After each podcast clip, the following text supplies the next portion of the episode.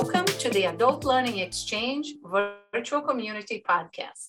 I'm Simone Conceição, Professor Emerita at the University of Wisconsin-Milwaukee.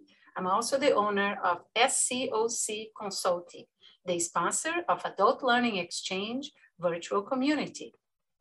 Our guest today is Professor Emeritus Alan Knox. This episode is part of the series Conversations about Knox-Houle Collection. This episode focuses on Dr. Knox's reflections on the trends and future directions of adult and continuing education. Alan, what are your reflections on connections between trends in the field of adult and continuing education? Cy Houle and my other role models during the past century were based on their publications, memoirs, and from decades of interactions which have contributed to the following beliefs. First, inquiring minds and lifelong learning nourish emergence in cooperative and caring communities and groups. Second, examples have occurred and been recorded during the past 3,000 years in various locations when a few enlightened and caring adults explored shared values beyond tribal survival, which contributed to ways and means for lifelong learning and quality of life. Third, in recent centuries and various locations, innovative educators of adults aspired to movements that would expand opportunities for participation, such as study circles, folk schools, literacy campaigns, mentoring, retreats, and community development. Fourth, early pioneers a century or more ago began to form voluntary associations of educators of adults. Fifth, local and national circumstances influence the combination of educational institutions, faith communities, and local community groups whose members became such pioneers. Sixth, in his 1980 book on continuing learning in the professions, Cy noted that when members of an occupation establish a profession and related associations, they identified defining publications and procedures and to select and assist learning by members. And seventh and finally, during the past decade or two, the combination of increased societal polarization, but continued acceptance of lifelong learning and influences from change by members of related professions can pose a dilemma. Our dilemma now occurs because dozens of separate specialized associations lack a shared recent history and publication base for a distinctive mission and guidelines that would constitute a common cause for educators of adults willing to cooperate regarding local opportunities related to threats from combinations of pandemic, political, and economic issues. And so the question that is important for each of us to reflect on is are what what are indicators of shared values to cooperate on collective contributions and benefits. Thank you, Alan. What are your thoughts about the future directions of the field of adult and continuing education at the global and national levels? Global and national efforts toward agreement on policies and procedures aimed at progress, peace, and justice depend upon grassroots democracy. This has been the increasing mission of the adult and continuing education movement at its best during the past century.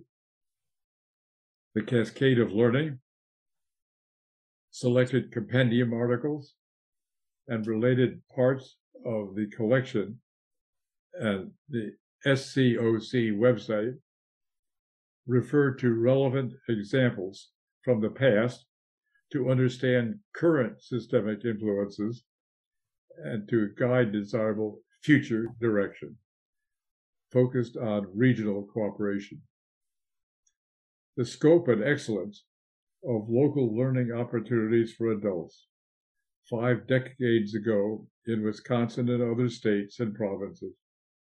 Enjoyed a legacy from educators of adults and public policy advocates from the previous half century, when societal, economic, dem- demographic, governmental, cultural, and philanthropic trends were supportive. Colleagues, memoirs noted in the Cascade of Learning and related publications document the extent to which humanistic values were shared by many mentors, role models, and public policy leaders. The 1996 Wisconsin Blue Book article uh, on the Wisconsin uh, idea for the 21st century, co authored with Joe Corry, provides speculation about potential trends and influences since then.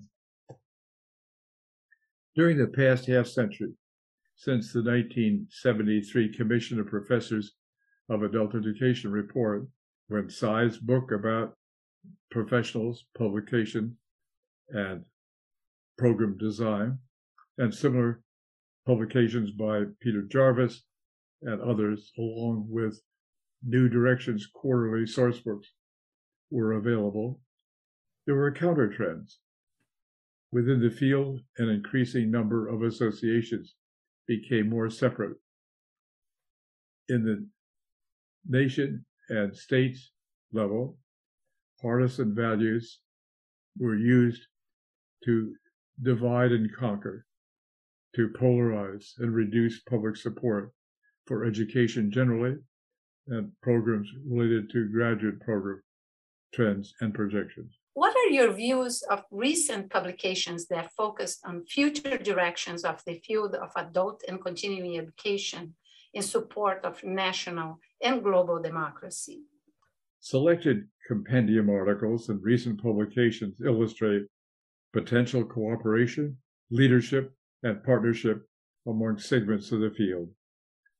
Use of websites, Zoom sessions, and local conversation can enable educators of adults from all segments of our broad field to explore options and influences to decide about collective actions. My reflections on future directions include concern about fragmentation of U.S. associations in the broad field and the desirability of collective efforts. Half a century ago, Wisconsin idea outreach activities and opinion leaders were recognized nationally and globally as outstanding, with strong connections among scholars and practitioners related to many other associations in the field. Every state resident and many people in other states and countries had access to various interpersonal and distance learning activities. Thank you, Alan.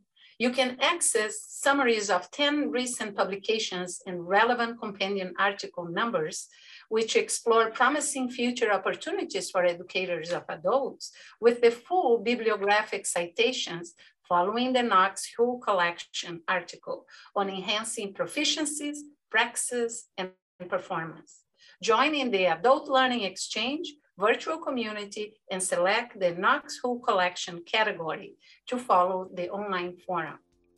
Thank you for listening. Stay tuned for our next episode.